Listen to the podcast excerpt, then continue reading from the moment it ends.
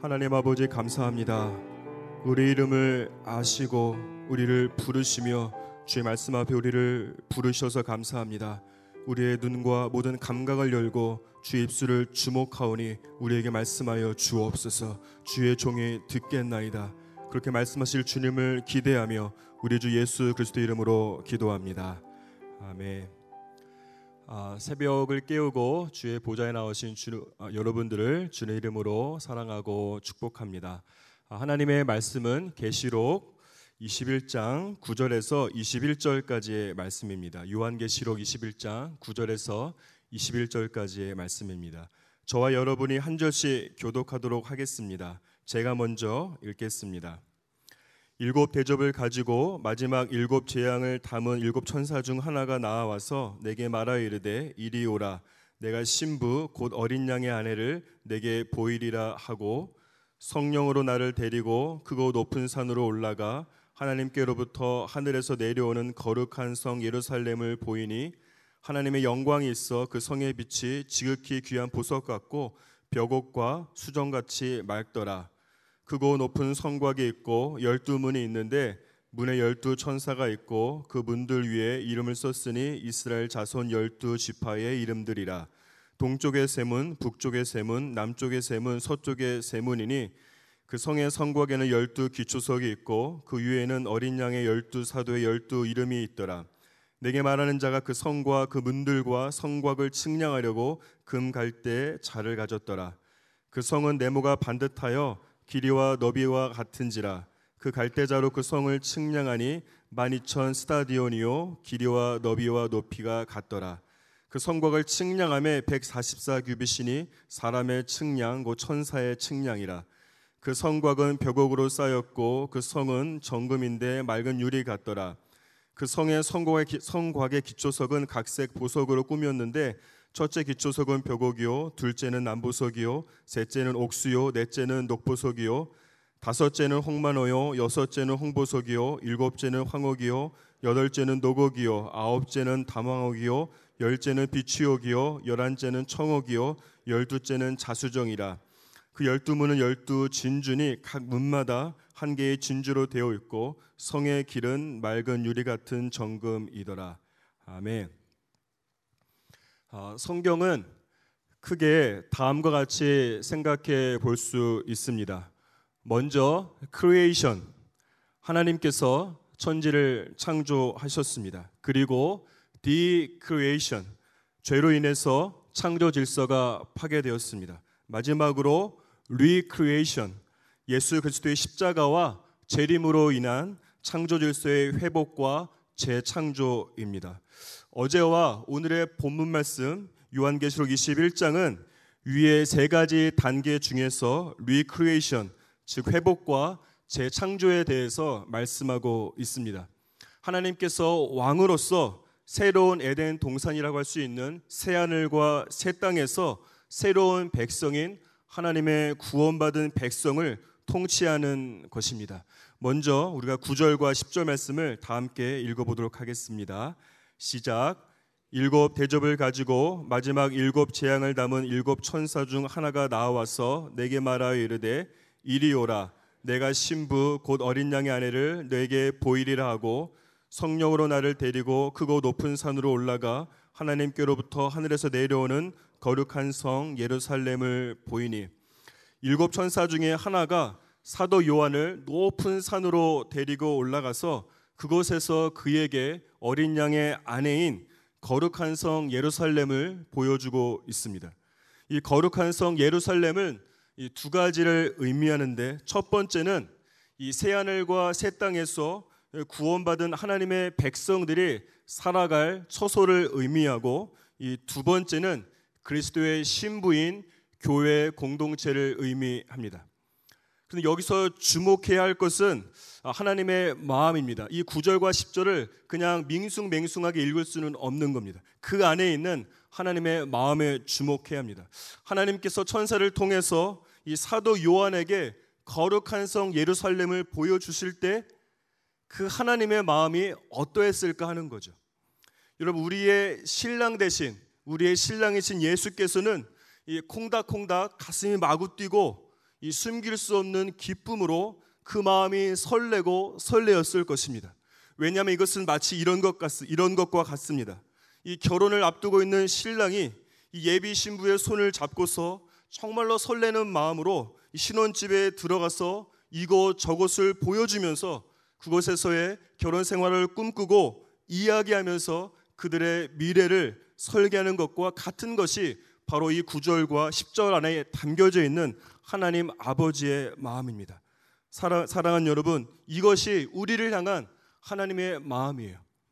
단 한 번도 그리고 어떤 한 순간도 이 하나님의 심장은 여기에 있는 모든 분들을 향해서 사랑과 설레임으로 뛰지 않은 적이 어떤 한 순간도 한 번도 없다는 것이죠.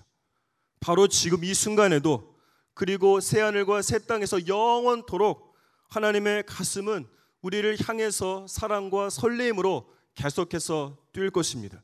그 하나님의 사랑과 설레임을 경험하는 여러분이 되기를 축복합니다.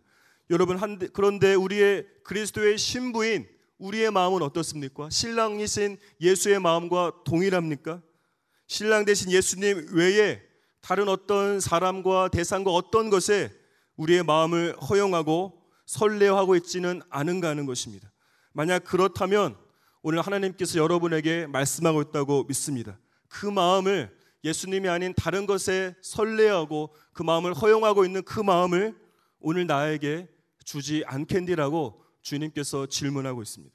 여러분 오늘 이 말씀 가운데 반응해서 우리의 마음의 80%도 아니고 90%도 아니고 오직 100%의 모든 마음을 하나님께 드리고 하나님과의 깊은 사랑 가운데 빠지는 여러분이 되시기를 주님의 이름으로 축복합니다. 11절 말씀을 다 함께 읽어보도록 하겠습니다. 시작.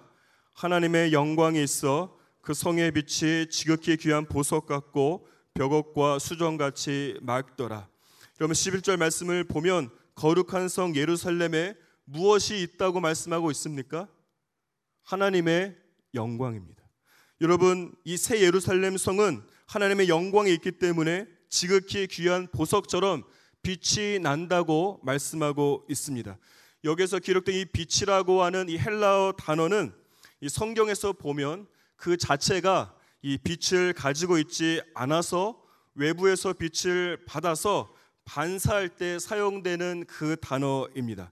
그리고 이 하나님의 영광이라고 하는 것은 아, 이해하고 형상화하기가 어렵지만 이 하나님의 영광이라고 하는 것은 쉬운 말로 하면 하나님의 거룩한 임재, 하나님의 임재를 나타내는 아, 쉐키나라고 하는 것입니다. 하나님의 거룩한 임재인 것이죠.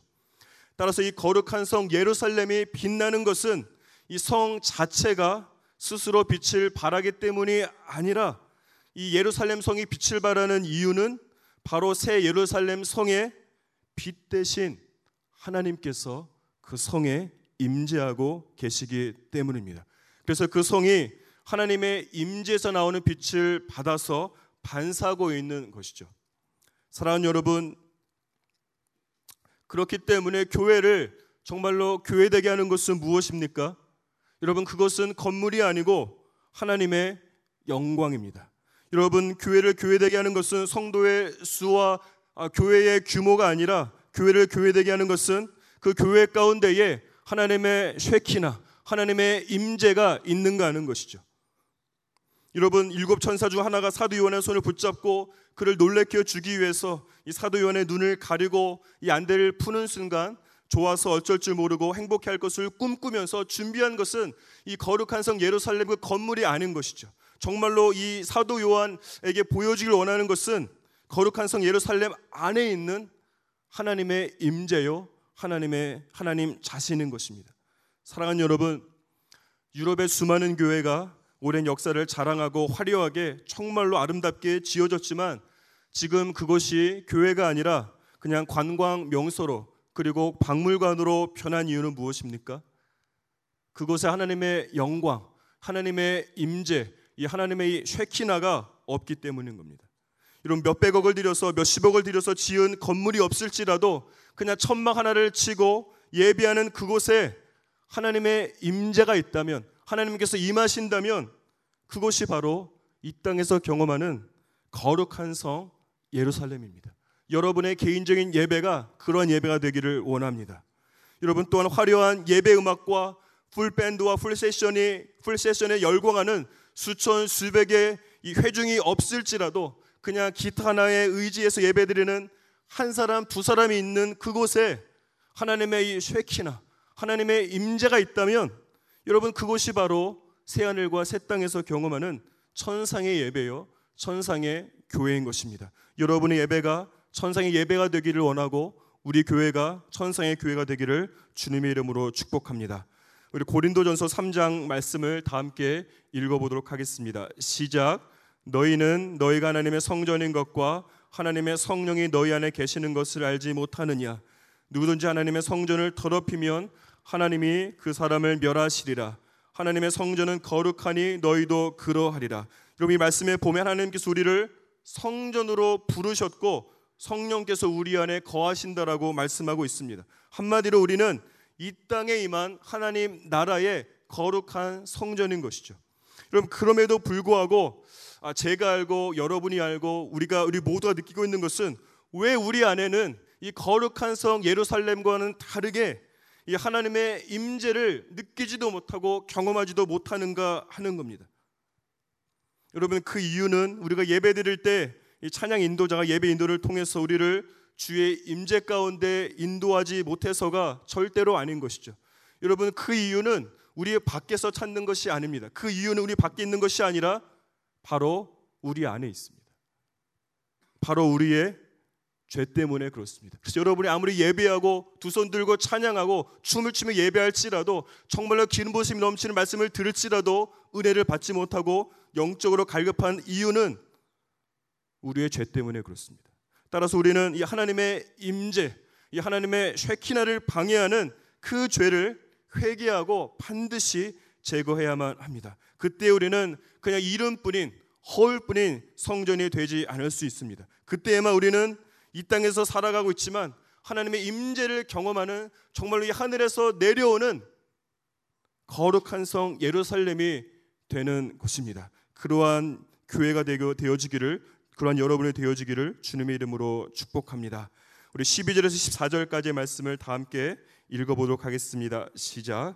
크고 높은 성곽이 있고 열두 문이 있는데 문에 열두 천사가 있고 그 문들 위에 이름을 썼으니 이스라엘 자손 열두 지파의 이름들이라 동쪽의 세 문, 북쪽의 세 문, 남쪽의 세 문, 서쪽의 세 문이니 그 성의 성곽에는 열두 기초석이 있고 그 위에는 어린 양의 열두 사도의 열두 이름이 있더라.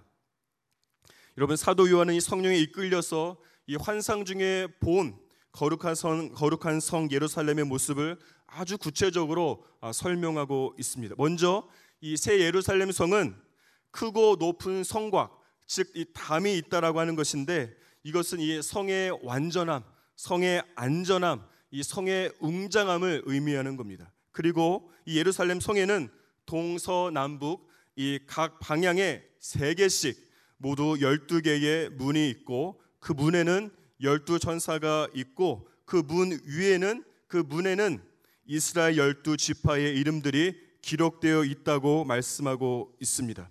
여러분 여기에 나오는 열두 천사의 임무는 예루살렘 성을 공격하는 어떤 외부의 침략으로부터 성을 아, 지키기 위한 것이 아닙니다.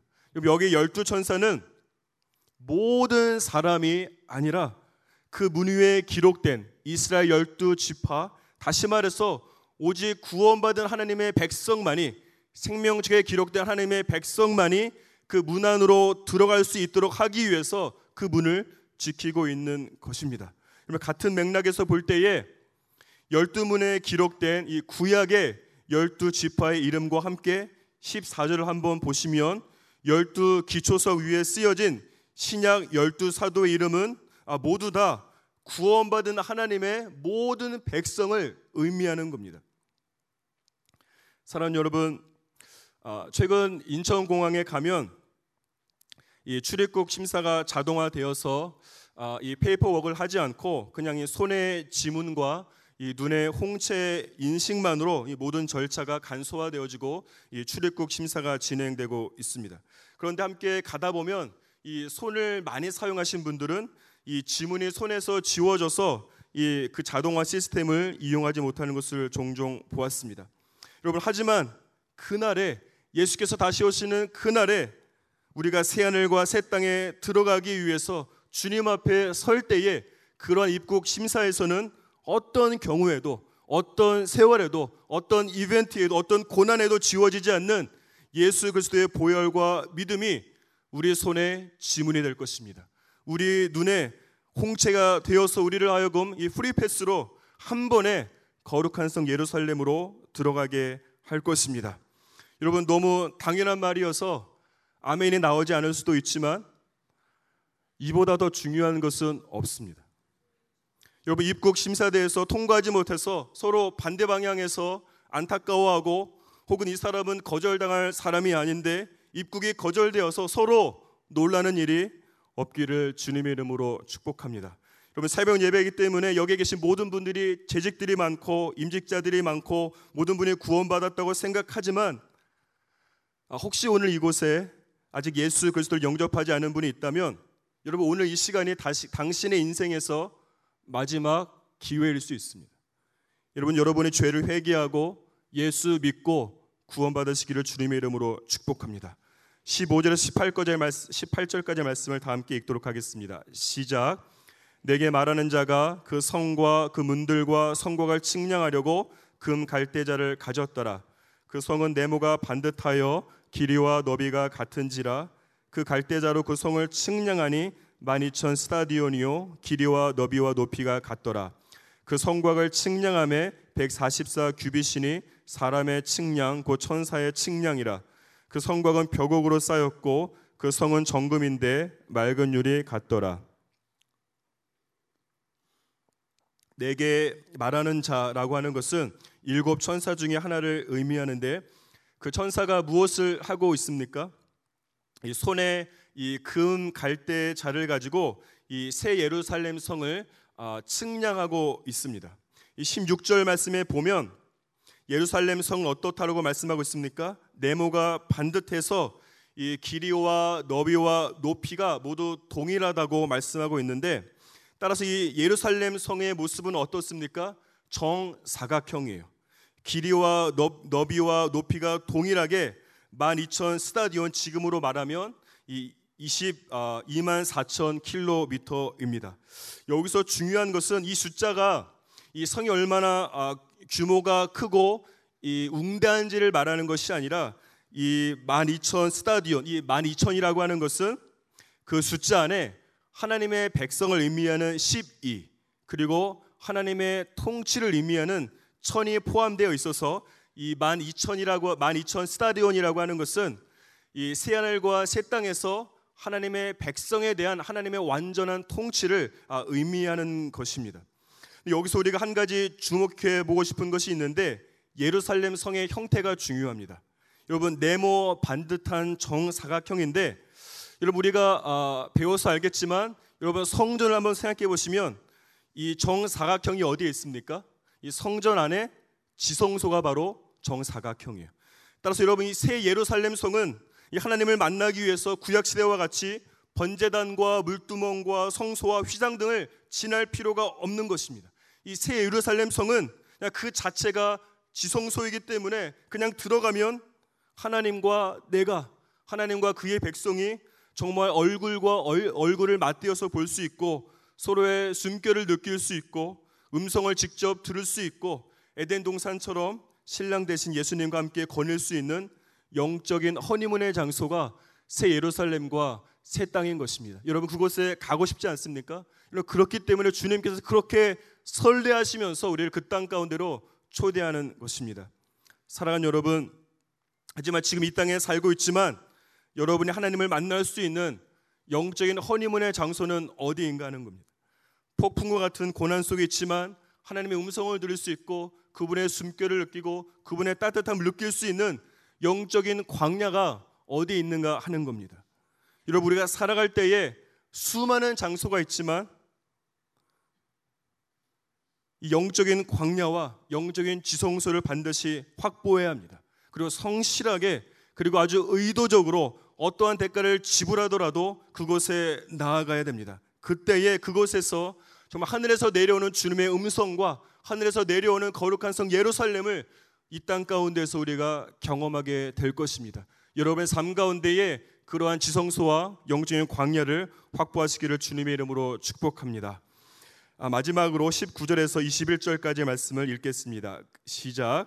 그 성의 성공의 기초석은 각색 보석으로 꾸몄는데 첫째 기초석은 벽옥이요 둘째는 남보석이요 셋째는 옥수요 넷째는 녹보석이요 다섯째는 홍만호요 여섯째는 홍보석이요 일곱째는 황옥이요 여덟째는 노곡이요 아홉째는 담황옥이요 열째는 비치옥이요 열한째는 청옥이요 열두째는 자수정이라 그 열두 문은 열두 진주니 각 문마다 한 개의 진주로 되어 있고 성의 길은 맑은 유리 같은 정금이더라.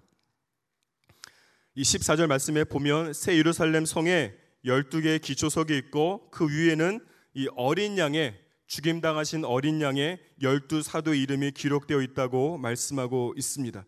여러분 따라서 이 열두 기초석이라고 하는 것은 어린 양의 보혈로 어린 양의 피로 구원받은 하나님의 모든 백성을 상징한다는 것을 우리가 아, 위에서 살펴보았죠. 그런데 그 12개의 기초석, 이 하나님의 백성이 19절에 보니까 무엇으로 장식되어 있다라고 말씀하고 있습니까?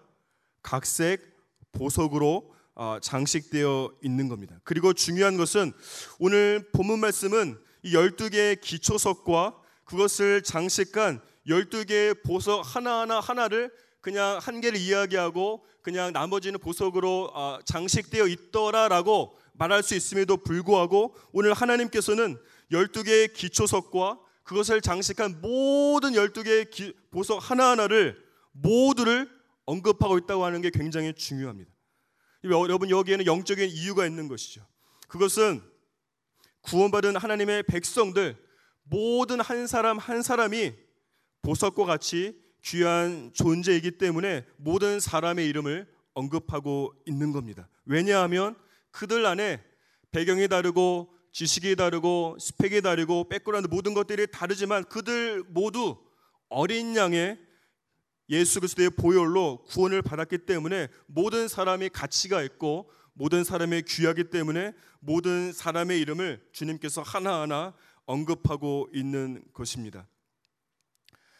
미드, 아, 미국 초등학교에 한 교사가 있었는데 그 교사가 이 100불짜리 아, 지폐를 수업 시간에 아주 높이 들었습니다. 그리고 그 교사가 여러분 중에 이 100불을 갖기 원하는 사람은 손을 들어보세요라고 말하자 모든 학생들이 저요 저요라고 말하면서 손을 들었습니다. 그 후에 그 교사는 이 100불짜리 지폐를 손으로 이렇게 마구 구겨서 그냥 땅에 버렸습니다. 그리고 다시 물었습니다. 이 100불을 갖기 원하는 사람은 손을 들어보십시오. 그러자 다시 한번 모든 학생들이 아니 앞다투어서 손을 들었습니다. 아 그러자 이그 초등학교 교사는 땅에 떨어진 그 100불짜리 지폐를 이번에는 이 굳어지는 발로 마구 밟아서 아주 이게 짓이겨 어, 버렸습니다. 그리고 마지막으로 학생들에게 동일한 질문을 하였습니다. 이 100불을 원하는 사람이 있다면 다시 한번 손을 들어 보십시오. 그래서 이번에도 한 사람도 예외 없이 모든 학생들이 저요 저요라고 아주 처절하게 외쳤습니다. 이 교사는 이 학생들 한 사람 한 사람의 눈을 응시하면서 이렇게 말했습니다. 이 종이돈이 아무리 구겨지고 땅에 버려지고 발로 밟히고 친 이겨도 이 돈의 가치는 전혀 변하지 않고 그대로 백불의 가치를 갖고 있기 때문에 여러분 모두가 이 백불을 갖기 원한 것입니다. 사랑하는 여러분, 여러분 인생을 살아갈 때에 사람들에게 버림을 받고 거절을 당하고 배신을 당하고 온갖 더러운 욕을 마구 듣고 사람들에게 구타를 당하고 아주 세상에서 경험할 수 없는 정말 실패를 당하고 아주 바닥을 뚫는 고난을 역경을 당한다고 하더라도 세상적인 기준의 직장과 재산과 스펙 등이 아무리 별 볼 일 없어도 아무리 구겨진 인생을 살아도 아무리 발에 짓밟힌 인생을 살아도 여러분의 가치는 전혀 변함이 없습니다. 왜냐하면 우리의 가치는 하나님께서 그의 독생자 예수 그리스도를 우리와 맞반, 맞바꾼 것에서부터 알 수 있기 때문입니다. 우리 어떤 그림을 1억을 주고 샀다라고 하면 그 그림의 가치는 1억입니다. 따라서 하나님께서 예수 그리스도의 목숨을 주고 예수 그리스도를 대가로 지불하고 우리를 샀다라고 한다면 우리의 가치는 예수 그리스도의 가치와 같다라고 할 수 있는 것이에요. 여러분 이렇기 때문에 하나님께서 우리를 보석과 같이 귀한 자라고 말씀하시면서 모든 사람의 이름을 모든 사람의 이름을 이 지면을 할애해서 일부러 의도적으로 말씀하고 있는 것입니다. 사랑하는 여러분, 나는 보석과 같이 존귀한 자예요. 보석과 같은 영적인 존귀함이 이 땅에서 그리고 새 하늘과 새 땅에서 우리의 신분이요, 우리의 변하지 않는 가치요, 우리의 정체성인 것을 믿으시기를 주님의 이름으로 축복합니다. 제가 기도하겠습니다. 하나님 아버지 감사합니다. 오늘도 우리를 주의 보좌 가운데 부르시고 하나님 아버지의 마음이 어떠한지 하나님 보이셔서 감사합니다. 아버지의 마음을 듣고서 그냥 감동하고 아 그렇구나 동의하고 끝나는 것이 아니라 그 말씀이 우리의 심장에 심기어져서 그 말씀을 살아냄으로 말미암아 행함이 있는 믿음을 살아갈 수 있도록 축복하여 주옵소서. 그렇게 일하실 주님 찬양하고 예수 그리스도 이름으로 기도드립니다. 아멘.